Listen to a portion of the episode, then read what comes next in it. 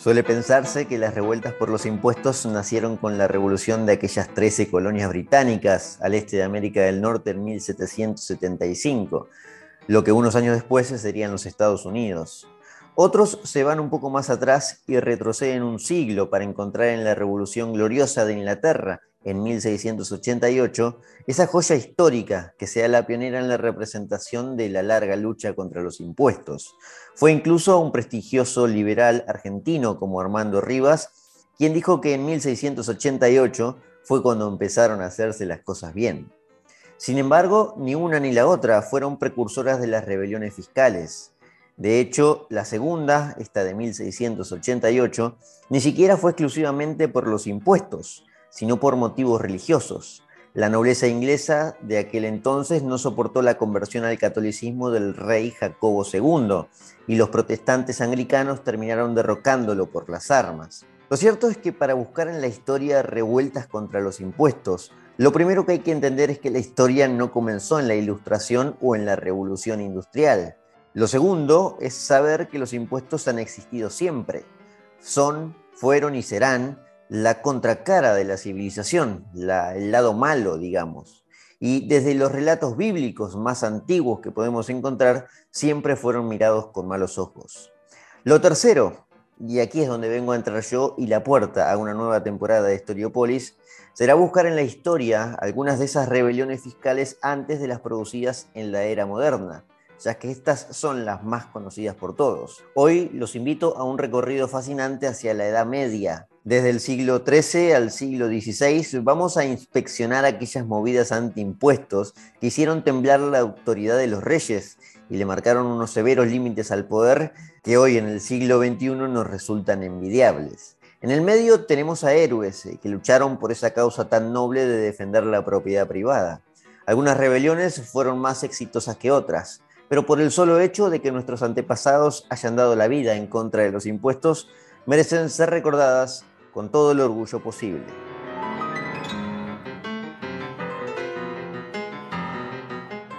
Para entender y disfrutar bien este capítulo hay que cambiar un poco la cabeza, hay que ponernos un chip dentro de nuestro cerebro que tenga ojos en clave medieval asimilar los hechos en clave medieval. Esto es fundamental. Por eso quiero establecer algunos conceptos claves antes de repasar algunos episodios fantásticos entre los siglos que mencioné. Por cierto, hay un montón y podemos irnos incluso más atrás, pero de estos tenemos bastante información. Entonces, asimilar los hechos en clave medieval significa entender la manera en que gobernaban los reyes de ese entonces. Los reinos de aquel entonces carecían de poderes centralizados. Esto es un punto crucial. Más allá de que vestían eh, como si fueran dioses eh, de otro mundo, llenos y rodeados de oro, en castillos increíbles, la verdad es que dominaban a duras penas sus auténticos territorios y los condados, ducados, señoríos que integraban alrededor de un rey a veces tenían más poder que el mismo rey, con la facilidad de llamar ejércitos ellos mismos. Todo esto se fundamentaba en, los contratos de vasallaje, donde los señores, los varones y distintos propietarios de la baja nobleza tenían el control de los siervos, porque estos firmaban ese contrato con ellos, y a su vez ellos, los señores y los que tenían grandes dominios, firmaban a su vez un contrato de vasallaje con el rey. Para resumir esta historia, el rey en la Edad Media tenía dos opciones si deseaba formar un gran ejército. Pagarlo con los ingresos de las tierras de su familia, que esto generalmente no alcanzaba para enfrentar otros ejércitos, o llamar a los representantes de su reino, en unas cortes o en estados generales, para pedirles que aceptaran pagar nuevos impuestos. A partir de ahí, contratar más ejércitos y esencialmente mercenarios. Acá no había un servicio militar obligatorio ni por asomo, nadie estaba obligado a ir a la guerra y ninguno de estos eh, señoríos, señores o condes que administraban más parte de, los territorios que el propio rey, querían arriesgarse en una guerra que podían perder a todos sus campesinos. Además, los campesinos en esencia no iban en general a la guerra, podían ir, por supuesto, y recibían bastantes privilegios, pero tenía que ir gente de armas, preparada para la guerra. Ya en el siglo XI, XII y XIII vemos batallas muy grandes y ni hablar de la guerra que, digamos, puso el fin a la Edad Media, que fue la Guerra de los Cien Años, una guerra profesionalizada. Por ejemplo, en la Francia medieval, los impuestos se miraban siempre con recelos. Sí, en la Francia que, que siglos después tendría la Revolución Francesa. Al punto tal de que la mayoría de eclesiásticos creían que era un deber del rey anular en su testamento los impuestos excepcionales que había recaudado durante su reinado. En algunos casos incluso los obligaban a los reyes a devolver esos fondos que, se habían, que no se habían gastado. Increíblemente para los oídos nuestros de hoy, el rey Felipe VI de Valois tuvo que hacer precisamente esto. Por cierto, lo vamos a repasar a este rey. Por último, antes de iniciar a este recorrido, hay una cuestión también que me parece importante aclarar, que es que los factores eh, que impulsaban las revueltas no eran solo los que tenían que ver con los impuestos. Y esto es muy importante, para no eh, suponer que acá vamos a ver solamente una una revuelta por impuestos. No, no, no. Acá siempre hay muchos motivos. De hecho, lo que lleva al levantamiento de mucha gente a dar la vida por ciertas causas, no pueden encadenarse o encapsularse en un solo factor. Siempre es multivariable. Cuando vemos fenómenos tan complejos no podemos suponer que solo una cosa lo desató. Es decir, los impuestos casi siempre tienen que ver, a veces un poquito más, a veces un poquito menos. Por ende van a encontrar en estas rebeliones que a veces hay otros factores que parecen ser más importantes e incluso a veces lo son que los impuestos pero los impuestos forman parte de esos reclamos. Por ejemplo, las dos revoluciones que hablamos en la introducción, en la de Estados Unidos se ve claramente la influencia de los tributos que quería imponer, que quería imponer Inglaterra a las colonias británicas y los colonos se negaban. Pero en esencia fueron los impuestos, pero también fue la falta de representación. Not taxation without representation fue el lema que motivó a los colonos británicos. De hecho, las cartas eh, que le enviaban al rey era para que el rey frene las ambiciones impositivas del Parlamento. Bueno, los colonos no entendían muy bien que el rey y el Parlamento casi que iban a la par, y un poquito más a veces el Parlamento. Pero es decir, no eran solo los impuestos, eran que esos impuestos se estaban cobrando sin preguntarles a ellos. Por ejemplo, la Revolución Gloriosa, que ya lo expliqué en la introducción, había algunos impuestos que, el rey Jacobo II estaba cobrándole a la nobleza, pero para nada fue eh, lo que desencadenó la, la revolución, sino que fueron factores exclusivamente religiosos. Y por ejemplo, una revolución que no mencioné, porque la verdad de impuestos tuvo muy poco casi nada, fue la francesa, donde se pueden ver factores especialmente de representación política había una queja bien clara frente al rey Luis XVI y al absolutismo en general, que ya se venía gestando hace más de un siglo o dos, que pretendía una reunión, una corte, llamado a los estados generales, que por cierto hacía así más de un siglo que no se llamaba. Por eso es que lo primero que hace la, eh, la Revolución Francesa no es la toma de la Bastilla, es la Asamblea Nacional Constituyente. Es decir, había un problema de representación. Después también siempre vamos a ver, o casi siempre, repito, crisis económicas previas a las revueltas o alguna epidemia de las muchas que hubo en la Edad Media y de las que no eran un chiste. No es que moría el 0,5% de la población. Se podía perder un gran porcentaje de los territorios que eran bastante independientes y que ninguno podía perder población. Pero bueno, vamos a iniciar con un viaje a Inglaterra, al 1215. La Carta Magna del junio de 1215 que le puso límites, eh, bueno, o intentó, y en gran parte lo logró, ponerle límites al rey Juan sin tierra, a Juan I de Plantagenet, quien abusaba fiscalmente de muchas maneras. Pero además, como he dicho, como no eran solo los impuestos, también había algunas cuestiones jurídicas e institucionales que tenemos que tener en cuenta. Juan I de Plantagenet eh, había comenzado su reinado en 1199. Era beneficioso de una gran herencia de su padre, de Enrique II de Plantagenet, el fundador de esa dinastía, a mediados del siglo XII, y también de su hermano, quien eh, había reinado antes que él, quien fue Ricardo I de Plantagenet, o más conocido como Ricardo Corazón de León, uno de los reyes más importantes de la Edad Media esencialmente por su participación en la cruzada de esos años. Pero vayamos a Juan. Juan había heredado muchas tierras de su padre, de Enrique II. Raro, porque el apodo es sin tierra, pero bueno, aparentemente este apodo surgió a partir de que el padre en su momento, cuando estaba repartiendo, cuando eran niños, estaba preguntándose cómo iban a repartir las tierras entre sus hijos y bueno, Juan aparentemente, que era uno de los últimos, se quedaba sin nada. Lo cierto es que Juan eh, no arrancó muy bien ese reinado. Tenía mucha responsabilidad en sus hombros. Ya había tenido algunos conflictos primero con su padre y luego con su hermano. y la muerte de este, Ricardo I, en 1199, le había dejado finalmente el camino libre para que reine eh, Juan sin tierra. Cuando digo que continuó más o menos el camino de su padre, hablo de que intentó centralizar lo más posible el reino. Esto lo vamos a ver en las sucesivas eh, revueltas, o mejor dicho, en la antesala de las revueltas, o como causa principal. Abusó fiscalmente Juan de muchas maneras. Por ejemplo, forzó el cobro del escudaje, un impuesto que evitaba el servicio militar feudal, este que les hablaba en la introducción, a través de un pago en efectivo al rey.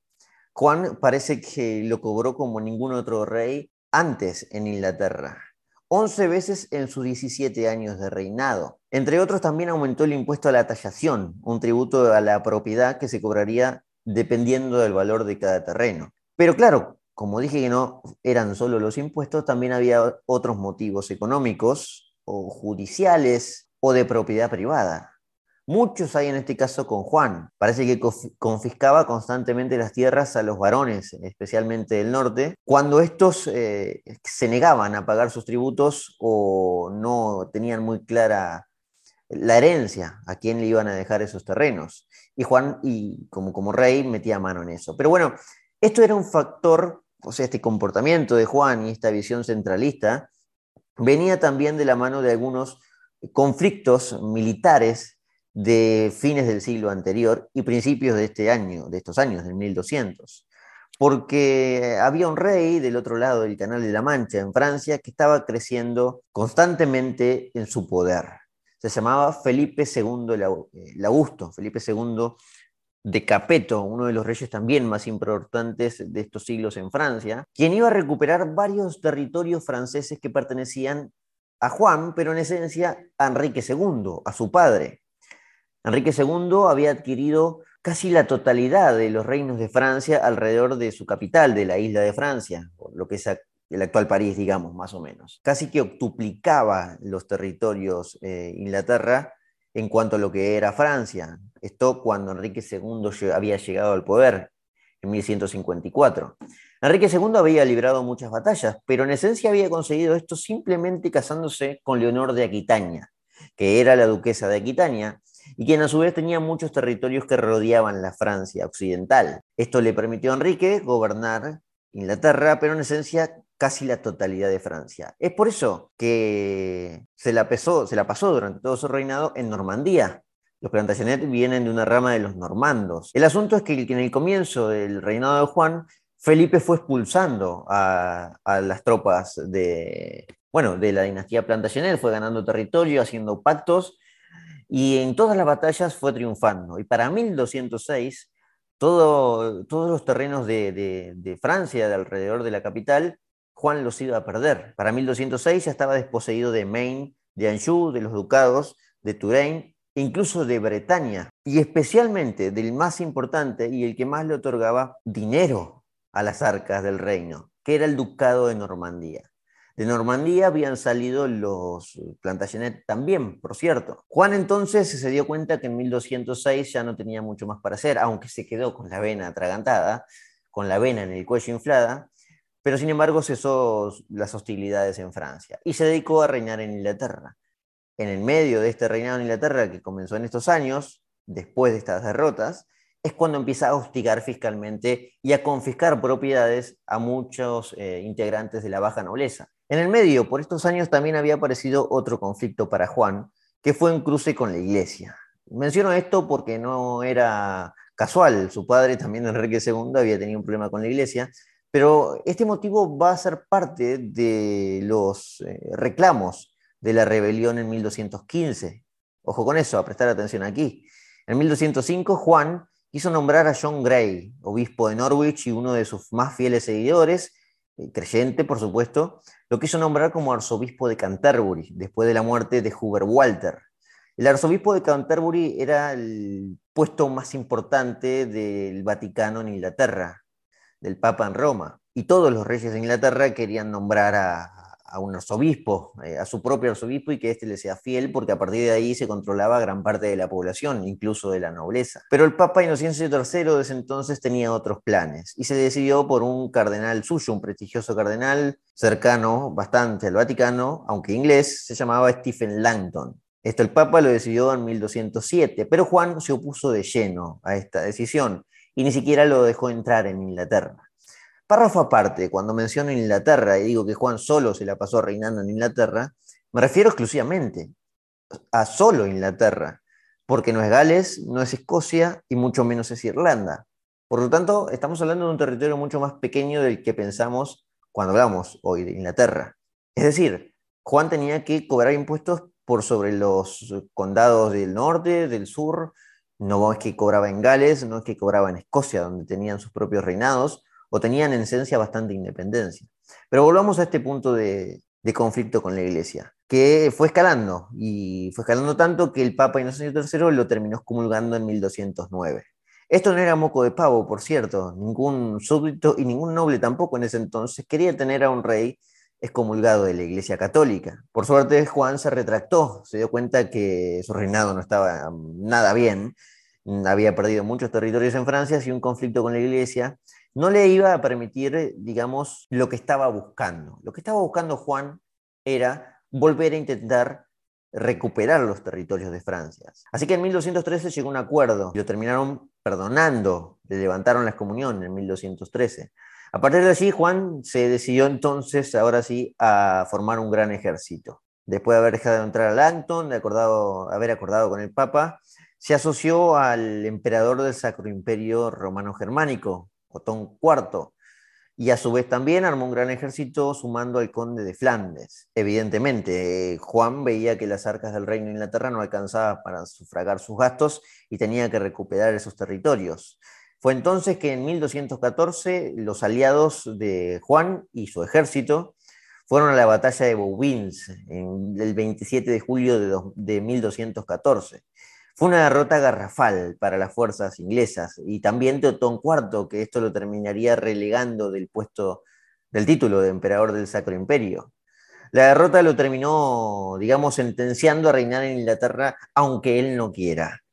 Todo fue un desastre para Juan, que, digamos, sí, en este momento hacía un poco gala de su apodo, del Juan sin tierra. Ofuscado nuevamente, volvió a insistir con las confiscaciones y los impuestos y además distintos problemas que estaba generando ya Juan, queriendo aplicar una justicia homogénea a todos los territorios de Inglaterra. Esto también molestaba a la nobleza. La molestia llegó a un punto de que los nobles eh, terminaron levantándose y fue precisamente unos meses después de la derrota de Juan que los nobles, unos varones del norte de Inglaterra, se levantaron en 1215, finalmente.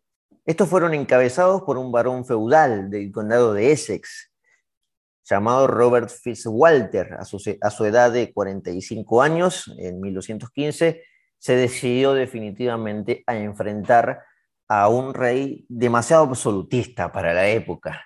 Juntó un gran ejército de muchos nobles y, bueno, también se unieron varios eclesiásticos. Bueno, no por nada, el ejército que reunió Fitzwalter se llamó Ejército de Dios y de la Santa Iglesia.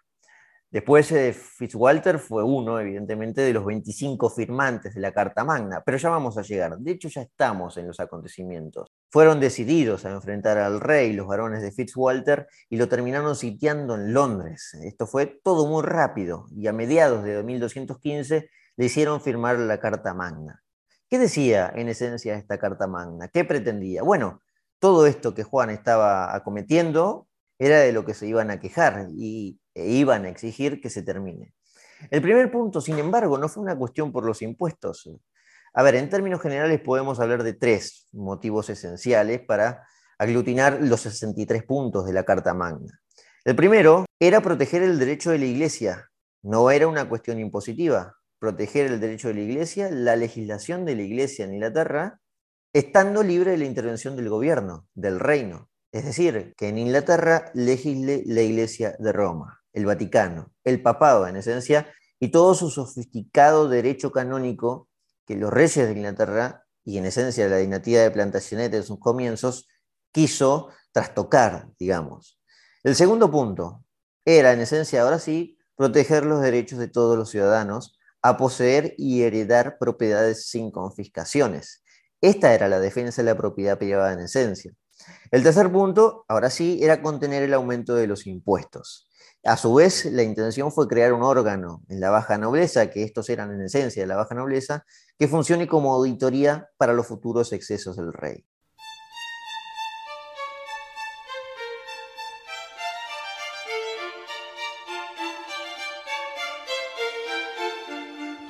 Todo se podría haber solucionado rápido, porque el rey firmó esa carta en junio de 1215, pero a los pocos meses se negó a acatarla. Y al mismo tiempo, los varones de Fitzwalter, sabedores de que Juan no tenía mucha palabra con los suyos, se habían aliado con el príncipe Luis, quien era el hijo de este gran rey de Francia, Felipe II el Augusto. Luis además sería posteriormente, unos años después, coronado en Francia como nuevo rey, como Luis VIII de Capeto. En 1216 eh, ya la guerra iba a comenzar definitivamente, lo que fue la primera guerra de los varones. Y la idea ya era frenar a Juan. ¿De qué manera? Bueno, asesinándolo, ejecutándolo, capturándolo y matándolo. No había otra forma. Porque Juan había, digamos, eh, hecho oídos sordos a todos los reclamos antes y posteriormente, y incluso después de firmar la Carta Magna. Juan finalmente, en 1216, iba a terminar muriendo pero no porque lo hayan capturado, porque eso la verdad era bastante difícil en una guerra letal y donde si el rey queda capturado seguramente iba a morir. Los problemas para los varones de Inglaterra lo solucionó una enfermedad, la disentería, y en octubre de 1216 falleció a los 49 años Juan. La guerra recién estaba comenzando y el poder quedó en un pequeñuelo de nueve años llamado Enrique, que luego sería Enrique III. Pero en esencia el poder lo controlaba la regencia, el Consejo de la Regencia, administrado principalmente por Hubert de Burgh, conde de Kent, también por William Marshall, conde de Pembroke. Paradójica e inesperadamente, esta regencia iba a lograr que los varones terminaran apoyando al nuevo rey, Enrique III, que todavía no había sido coronado, porque finalmente el príncipe Luis no estaba en esencia a favor de que los varones tengan menos impuestos, sino de tomar Inglaterra. Esto lo vieron muy rápido los ejércitos ahora del rey y ahora los varones, que se terminaron aliando con Enrique y expulsaron al príncipe Luis, que parecía ser aliado, pero bueno, finalmente no lo era. Luis también tenía aspiraciones centralistas, las tenía en Francia, y por supuesto las iba a tener en Inglaterra. Todo esto terminó en 1217, finalmente, a finales de ese año, cuando el rey, bueno, el rey no, sino el Consejo de Regencia, terminó firmando ahora sí la Carta Magna y comprometiéndose a respetar todos esos puntos que los varones exigían. Su líder, Fitzwalter, eh, había sido capturado en una de esas batallas aunque fue luego liberado posteriormente. Más tarde, en 1220, se enroló en la Quinta Cruzada y murió pacíficamente, sin grandes honores, en 1235. Sus restos descansan en el condado de Essex, de donde él era, al este de Inglaterra, y hoy es recordado como una de las figuras, eh, bueno, representativas de la lucha contra los impuestos. En él también se han creado o fue asociado algunas leyendas, como la de Robin Hood, pero bueno, eso ya es eh, mito o ficción, o no, no lo sabemos en definitiva. Lo cierto es que le marcó un límite al rey, él y los suyos y sus ejércitos, que sin temor fueron a dar la vida por una causa bastante noble, por cierto. En algún momento de, esta parte dije Primera Guerra de los Varones. Bueno, esto es porque más adelante se iba a desatar una Segunda Guerra de los Varones, eh, a partir de 1258, con las provisiones de Oxford. Está Enrique III, que ya no tendría nueve años, sino pisando los 50 y por ahí, iba a querer burlarse ahora de la Carta Magna que sus regentes habían firmado y se iba a levantar una segunda guerra de los varones. Pero hoy solo nos vamos a centrar en la Carta Magna, uno de los acontecimientos más importantes en la historia de la lucha contra los impuestos, y muchos creen que Inglaterra basó sus ideas de parlamento ya en la Segunda Guerra de los Varones basándose en este documento tan importante de su historia, que es la Carta Magna de 1215.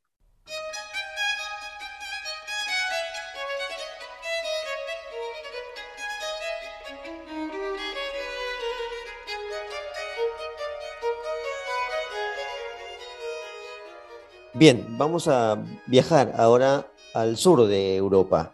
Nos vamos de Inglaterra y vamos a ubicarnos en la península ibérica, en lo que era la corona de Castilla en ese momento. Vamos a ubicarnos en 1272, en la revuelta nobiliaria que puso en aprietos al rey Alfonso X de Castilla y León, conocido como Alfonso el Sabio. En 1272 ya llevaba 20 años en el poder, reinando, así que vamos a ponernos en contexto. Fue en el año precisamente 1252, 20 años que se desataron la, la revuelta, cuando Alfonso X llegó al trono, ya que era hijo de Fernando III de Castilla, Fernando III el Santo. Fernando había sido el gran gestor de una eh, conquista muy importante para, para, España, hasta incluso en los días de hoy, la conquista de Sevilla, además de otras ciudades que fue ganándole a los musulmanes a lo largo del proceso larguísimo conocido como la Reconquista. Cuando Alfonso asumió en 1252, lo que intentó hacer básicamente fue continuar con el legado de su padre. Fernando, además de su prestigio de haber conquistado Sevilla, fue el responsable de unir las coronas de Castilla y León, siempre desunidas antes de su llegada al poder. La unión de esos dos reinos iban a darle a su hijo, a Alfonso, Alfonso X, una serie de comportamientos centralistas que la nobleza no iba a tolerar por mucho tiempo. De entrada fue un rey bastante sabio, bueno, eh, el apodo no está de más, eh, fue un tipo intelectual que se dedicó a redactar muchísimos documentos en pos de regularizar todo, la, todo el reglamento de todo el reino, ahora unido entre Castilla y León. Uno de aquellos documentos que promulgó el rey Alfonso X fueron el Fuero Real, que pretendía homogeneizar todas las leyes del reino. Básicamente decía que solo al rey le correspondía legislar sin intervención estamentaria o eclesiástica. El espéculo y las siete partidas fueron otros documentos que promulgó Alfonso, que iban más o menos en el mismo sentido. Establecer un reino más centralizado legalmente era el objetivo de los monarcas en ese momento pero no lo iban a poder lograr tan fácilmente.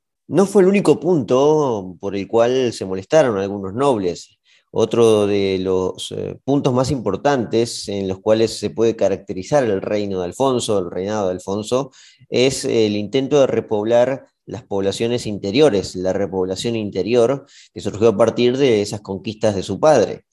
Para lograrlo fue fundando distintos pueblos o villas, como se llamaba en ese entonces y se llama actualmente en España. Por supuesto, intentando crear en el sur, donde recién se había conquistado ese territorio, pero también en regiones del norte. El Reino de León estaba ubicado en el norte y cuando se unió Castilla en 1230, todavía los nobles de aquel, de aquel territorio tenían ciertos recelos. El Reino de León era el antiguo Reino de Galicia, donde había comenzado, hacía ya un par de siglos, varios, eh, la, reconquista, como se la conoció. En regiones del norte y el interior peninsular también, esto molestó muchísimo a la nobleza que antiguamente era el reino de León.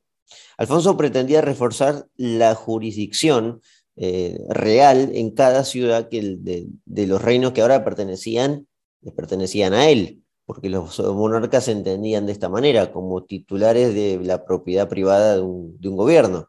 Así que quería regularlo de arriba abajo. Claro, estas cosas seguían molestando aún más. La fundación de ciudades que respondían solo a la realeza complicaba la cosa para un sistema feudal que estaba bien orquestado y tradicionalmente ordenado en esa lógica. En las zonas donde predominaban los señoríos de distinto tipo, con distinto rango, y que tenían su propia autonomía, una ciudad tan cercana o incluso dentro de su propio territorio molestaba al campesinado y en esencia a los señores. Durante el reinado de Alfonso se fundaron un montón de ciudades y en territorios donde ya tenían bastante historia, bastante antecedente de tradición como para poder legislarse a sí mismo. También trataba de contrarrestar el poder de algunas órdenes religiosas, como fue la Orden de Calatrava, que también ejercían como una especie de contrapoder contra el monarca. Estas dos cuestiones que tienen que ver con la repoblación interior y la fundación de ciudades y la, bueno, la difusión de una serie de escritos que para la época era algo muy avanzado, por cierto, pero que en su intención, en lo que intentaban el escrito, no, no ganaba mucho el apoyo de los señores y de los nobles, Allí ya estaba la chispa que podía encender un conflicto pronto, y fue el caso que se prendió la chispa por completo cuando apareció una oportunidad más que auspiciosa para Alfonso, que fue la posibilidad de llegar a, la corona del Sacro Imperio Romano Germánico. Esto ocurrió en 1256, eh, cuando murió Guillermo de Holanda y dejó el puesto vacante desde la muerte, que ya estaba vacante desde la muerte de Federico II de Hohenstaufen. Voy a explicarlo para que se entienda. En este periodo, entre los años 50 del siglo XIII y los años 70, hay 20 años de un interrecto, un periodo conocido por el cual no se pudo coronar a un, a un emperador en, el trono del Sacro Imperio. Al título del, el título del Sacro Imperio se otorgaba a partir de la elección de siete electores eh, que a su vez tenían sus propios derechos en sus propios territorios. Eran nobles, eran príncipes alemanes que ponían a cierta persona en el trono del Sacro Imperio con, eso sí, algún derecho dinástico hereditario. Y el caso de Alfonso caía justo en fortuna, porque era hijo de Beatriz de Suabia, que a su vez era nieta de Federico Barbarroja, un emperador muy importante de los Hohenstaufen en el Sacro Imperio. Pero claro, para que los electores lo eligieran, Alfonso tenía que poner mucha pasta en los bolsillos alemanes. Por eso tuvo que gastar mucho dinero sobornándolos y recurriendo a ciertos impuestos castellanos para enviar ese dinero a Alemania. Pero claro, Alfonso no era el único pretendiente y pronto los electores alemanes encontraron a otro príncipe, eligieron a Ricardo de Cornualles, que era a su vez hermano de Enrique III de Plantagenet, este que vimos recientemente en la parte de la historia de Juan Sin Tierra.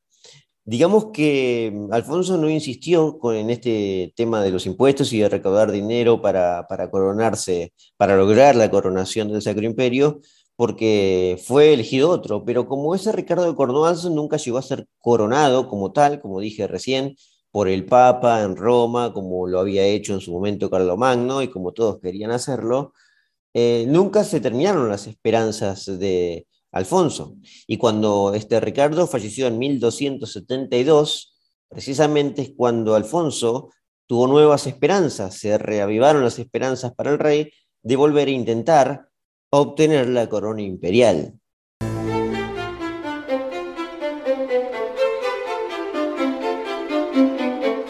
Fue en este momento cuando comenzó la revuelta nobiliaria, precisamente aquí estamos, en el año 1272.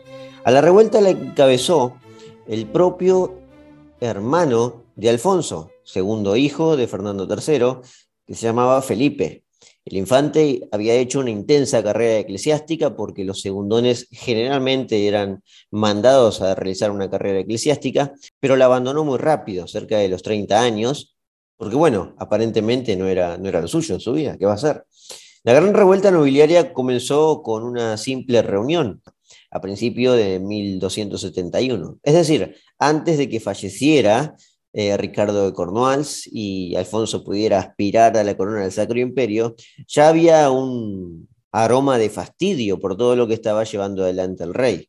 En esa reunión participó precisamente el infante Felipe, el hermano, además de representantes de importantes ciudades. Felipe estaba acompañado de algunas familias muy relevantes en la nobleza leonesa, como eran, por ejemplo, la familia de los Lara, una casa con origen en la ciudad de Burgos, la familia de los Jaro, un linaje feudal que dominaba el señorío de Vizcaya, lo que actualmente se conoce como el País Vasco. Y también estaba la familia de los Castro, un linaje muy vinculado al reino de Galicia, antiguo eh, reino de León. De hecho, Galicia había sido incorporado al reino de León un siglo antes. Cuando Felipe encontró el apoyo de gran parte de la nobleza y de familias muy importantes, la revuelta ahora sí causó temblor. El, los salones oficiales. La protesta se basaba en una serie de reivindicaciones que se le pedían al monarca. Fundamentalmente deseaban eliminar las medidas fiscales que había impuesto Alfonso, además de la vuelta a los fueros tradicionales y que Alfonso terminase ya de lleno de fundar ciudades en lugares donde tenían dominio los nobles. Se solicitaba además eh, menos contribuciones extraordinarias, que comenzaron a aparecer ahora con más intensidad tras la muerte de Ricardo de Cornualles. A la rebelión también se unió parte del, clero y de la oligarquía urbana, también todos descontentos con la política fiscal.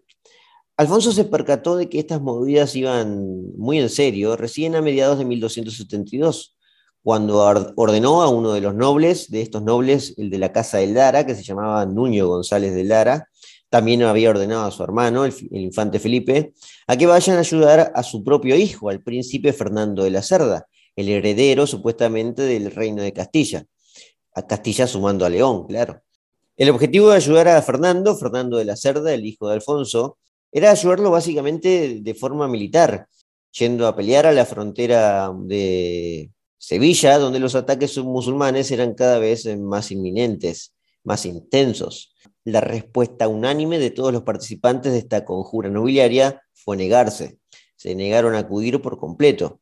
Es decir, el infante Felipe, que era hermano del rey, se negó a ayudar a, a, su, a su sobrino, digo bien, sí, su sobrino, a Fernando de la Cerda. Frente a esto, aunque molestó muchísimo a Alfonso, también pensó que no podía dejar a su hijo sin ayuda de los nobles, que tenían también a su vez el poder de, llamar ejércitos y juntar una buena tropa para combatir contra los musulmanes. Es decir, podía estar enojado Alfonso con su hermano y con ciertas familias específicas del reino, pero no podía dejar solo a su hijo, Fernando.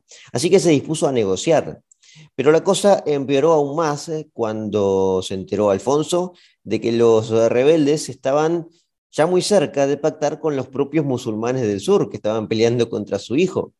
Ninguno de los dos sectores estaban prestos a, ceder a sus eh, ambiciones. Las intenciones por parte de los rebeldes quedaron más que claras en las Cortes de Burgos de 1272, a fines de año, cuando fue expuesta toda la avalancha de reclamos de los rebeldes. Las reclamaciones en esencia estaban escritas también, eran las siguientes. Descentralizar los fueros que los alcaldes de Castilla estén presentes en las cortes, también exigían que los servicios se recaudasen de manera menos frecuente y que no se mandasen por fueros, sino por cortes. Se pedía también que se eximiese a los hidalgos del pago de la cabala concejil en Burgos, que hubiese en la corte dos alcaldes hidalgos para juzgar los casos propios de, de la nobleza, que el rey deshiciese todas las ciudades creadas que había mandado hacer en León, Galicia y Burgos, y también que se retirase el impuesto del diezmo a los puertos, que había sido creado en 1268. También se exigía que se terminara de cobrar la del cabal a concejil, un tributo que dañaba muchísimo el comercio grabando las compraventas. Alfonso hizo oídos sordos a todos estos eh, pedidos y los sublevados finalmente partieron hacia Granada para unirse al sultán musulmán, a Mohamed I, en un acto de muchísima tradición, como verán bueno, aparentemente ellos podrían arguir y estaban arguyendo que la traición venía por parte de, la mano del rey. En el medio también le juraron fidelidad al rey de Navarra.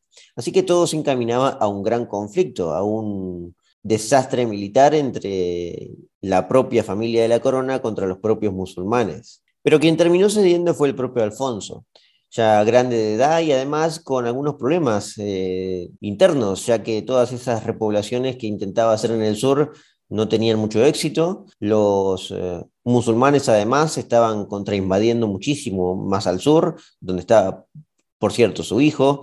Y como no quiso ya más problemas, se terminó cediendo.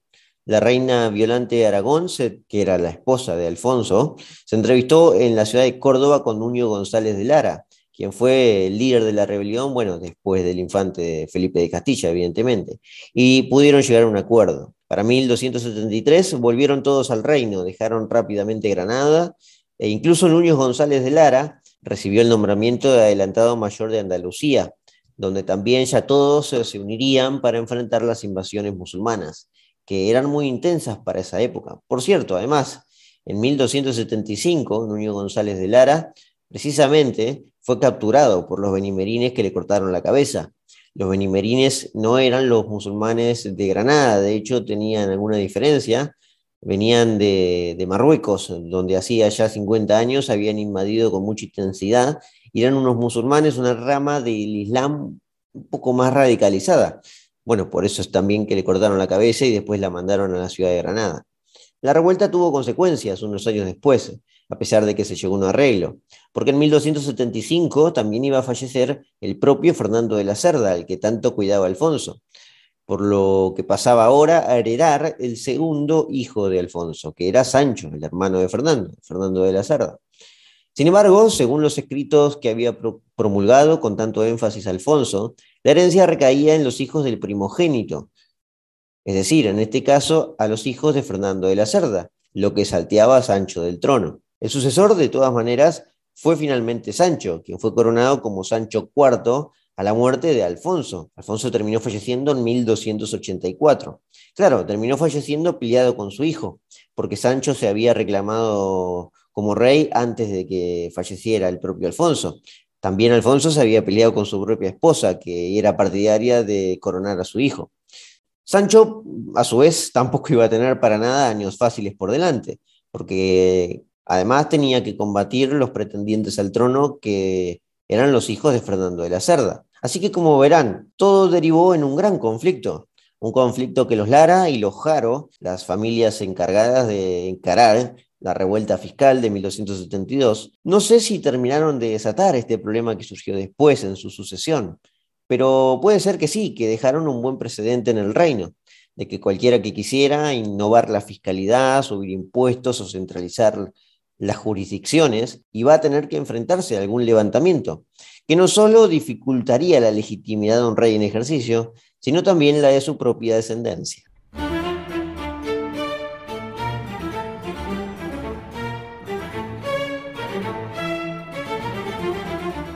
Bien, pasemos a, una, a otra rebelión. Vamos a viajar ahora de España un poco al norte, al noreste, mejor dicho, porque vamos a ir a su país vecino, a Francia. Vamos a hablar de la Gran Chaquerie. Nos vamos a ir un siglo, vamos a avanzar un siglo y vamos a ir al siglo XIV. Más precisamente, en 1358, año que se rebeló la burguesía de París y los campesinos del interior. Esta revuelta no fue solo contra el rey, por cierto, fue también contra los señores. Fue una rebelión fuerte, violenta, que duró poco, porque fue más o menos este año, aunque fue bastante aplastada por el rey, el del fin de ese momento, que era Carlos V. Ya no estaban los Capeto en Francia, sino los Valois, y ahora lo voy a explicar, pero trajo mucho terror, mucho miedo. Entremos en contexto un segundo. Francia y Europa estaba atravesada por dos desgracias en esencia. La guerra de los 100 años, porque una guerra siempre es una desgracia si no se encuentran bien los motivos.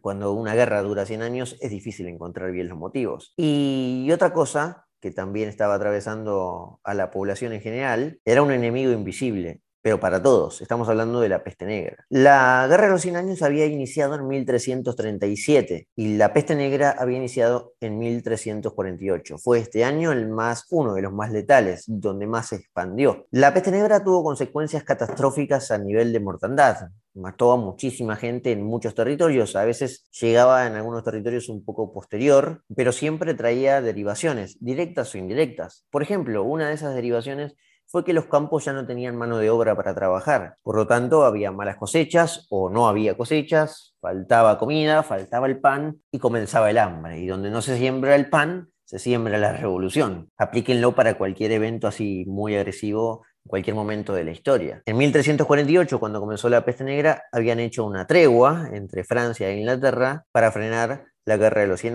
de los 100 años. Pero vayamos a la guerra de los 100 años, que también era un problema había iniciado en 1337 por un conflicto dinástico donde el rey de Inglaterra, Enrique III de Plantagenet, reclamaba la corona francesa para él. Lo reclamó desde el primer día en que llegó al poder, en 1328, Felipe VI de Valois. Había cambiado la dinastía ese año en Francia. No puedo ahora contar tanto, pero la esencia de que se extinguiera la rama principal de los Capetos fue que los últimos reyes de los Capetos en esos años no tuvieron descendencia y en esencia no tuvieron descendencia masculina, porque habían aplicado hacía pocos años ¿eh? la ley sálica que le impedía a las mujeres gobernar.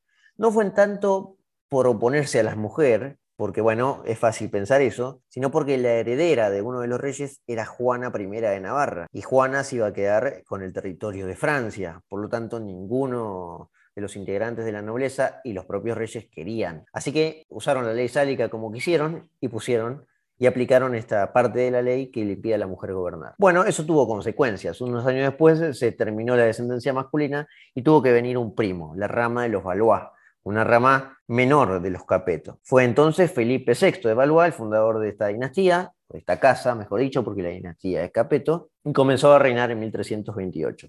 El tema es que el rey de Inglaterra, Eduardo III, era nieto de Felipe IV del Hermoso, tenía una relación más directa con, con la descendencia francesa, pero claro, era nieto por vía materna. Bueno, esto es un, un embrollo absoluto, así que no me voy a quedar aquí. Lo cierto es que comenzó la Guerra de los 100 Años. Si quieren otro día lo explico con la Guerra de los 100 Años o con la historia de Francia, que vamos a trabajar con algo de eso este año. Pero estos dos motivos significaron que Francia tuviera grandes problemas económicos, sociales, bueno, y humanos. Estaba desapareciendo la gente, se morían, o, de peste o de hambre. Y en esencia Francia fue uno de los más golpeados porque eh, no comenzó nada bien la guerra en Francia.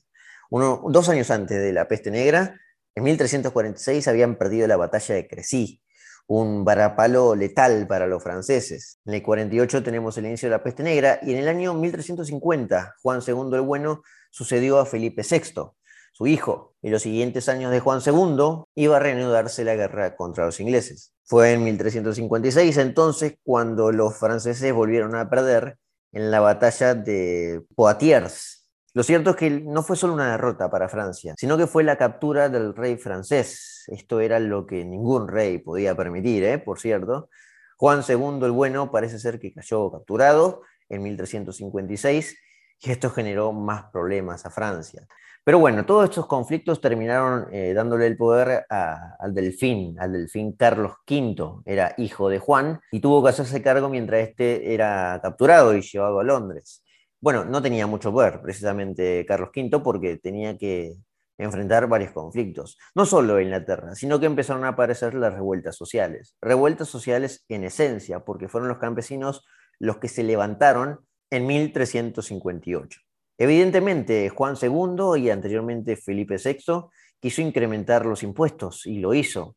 Pero Juan, que fue apodado el bueno y por algo será, lo quiso hacer de manera eh, legítima y fue a las Cortes, por ejemplo, convocando a los Estados Generales en 1355. Esto fue algo de mucha discusión, los nobles no querían aportar, eh, los sectores más alejados de, los conflictos y, de los territorios que se estaba adueñando Inglaterra no querían meterse en estos temas, no había una noción de nacionalidad, de nación como una unión total, por eso es que había conflictos.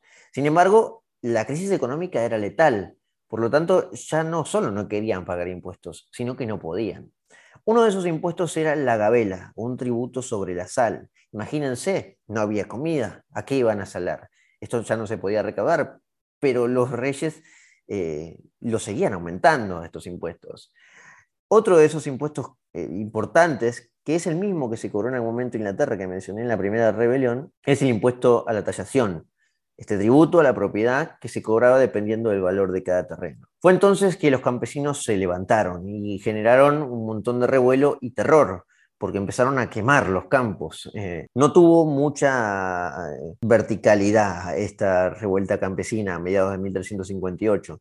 De hecho, casi los organizadores se desconocen. Ocurrió en esencia en, en la Francia, en la isla de Francia, cerca de París, en las regiones francesas de la Baja Normandía. ¿Por qué se llamó Jacquerie? Porque dije al principio el nombre y no aclaré por qué. La gran Jacquerie. Bueno, aparentemente los franceses le ponen a todo Jacques. Jacques aparentemente proviene de chaqueta y los siervos y los campesinos llevaban habitualmente una chaqueta cuyo nombre era Jacques y desde entonces le pusieron Jacques. De ahí viene Jacquerie, la revuelta de los campesinos. Pero el tema es que no fue solo campesina, esta finalmente se detuvo, esta revuelta. Eh, se detuvo porque, bueno, Carlos V tuvo mano dura para, resolver estos conflictos. Pero a su vez no ocurrió solo de manera descentralizada esta, esta rebelión. Hubo una revuelta burguesa en París. Y esa ciudad, París, como la escuchan, fue sitiada mucho antes de que los ingleses lleguen fue sitiada por un eh, mercader, un mercader parisino que se opuso al delfín Carlos. Se llamaba Etienne Marcel, fue el líder de esta protesta. Fue digamos, uno de esos comerciantes de la burguesía francesa que estaba creciendo cada vez más, pero bueno que ahora veía su empobrecimiento letal como le pasaba a todos. Lamentablemente para él su resistencia no duró mucho, pero fue un aviso para Francia. El impuesto de la tasación, por ejemplo, no lo terminaron de aplicar de lleno hasta el final de la guerra, porque Francia se lo ganando esa guerra y entonces aún ahí podía cobrar impuestos. La guerra terminó exactamente en 1453. Fíjense todo lo que faltaba para que termine la guerra de los 100 años. Pero lo cierto es que este impuesto se detuvo eh, y en esencia no se pudo cobrar ni ese ni el otro porque había bastante problemas en Francia. Este Tien Marcel no fue muy exitosa su revuelta, a pesar de que pospuso esos impuestos, fue asesinado en julio de 1358. Repito, fue asesinado Marcel, este no la pudo contar, fue un poco más brutal. Y cada vez que vayamos avanzando en las rebeliones, ya finalizando la Edad Media e iniciando la Edad Moderna, vamos a ver que las consecuencias de los rebeldes son fatales para su vida. Las eh, anteriores, las que vimos, han sido en esencia exitosas, más allá de que eh, no perduraron mucho, pero no tuvieron eh, la ejecución de estos. Ya en la de 1358 la ejecución a los rebeldes es masiva. Ya no se va a permitir este tipo de cosas. Y en las que vamos a seguir viendo, ya no hoy, porque realmente me estoy quedando sin tiempo y me está tomando más de lo que pensaba, lo vamos a hacer en las próximas semanas. Vamos a repasar otras rebeliones ya en la Edad Moderna. Rebeliones que, sin embargo, seguían teniendo esa pizca medieval. Quizás porque tenía esa pizca medieval, la gente todavía se seguía rebelando, porque querían retornar a esos tiempos donde al rey se le podía poner límites, arriesgando la vida y saliendo victorioso. Pero la era moderna y los inicios de la era moderna va a aplastar ese sistema tan descentralizado y que podía ponerle eh, bastantes límites al poder, muchos menos de los que podemos ponerle hoy.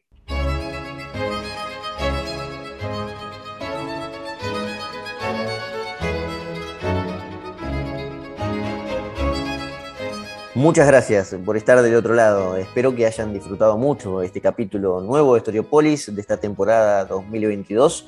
Vamos a volver con tres rebeliones fiscales más. Hoy repasamos la de 1215, la de la Carta Magna en Inglaterra, la revuelta nobiliaria de 1272 contra Alfonso X el Sabio y brevemente la de 1358, la Gran Chaquerí frente a Carlos V. Nos quedan tres más, por lo menos para repasar, que por cierto hay muchísimas, después y antes también, pero bueno, no los voy a agobiar y tampoco les voy a decir absolutamente nada de las que voy a contar después. Una pizca sí, es que vamos a volver a Inglaterra, pero bueno, no voy a decir el año ni la revuelta, lo dejo para la próxima. Que los espero, por supuesto. Espero también que se suscriban a la lista de Spotify, que me dejen sus comentarios, sus likes o lo que quieran. Y entonces sí, ya los saludo para, para despedirlos y para esperarlos, por supuesto, el próximo capítulo. Espero que anden muy bien. Hasta el próximo episodio.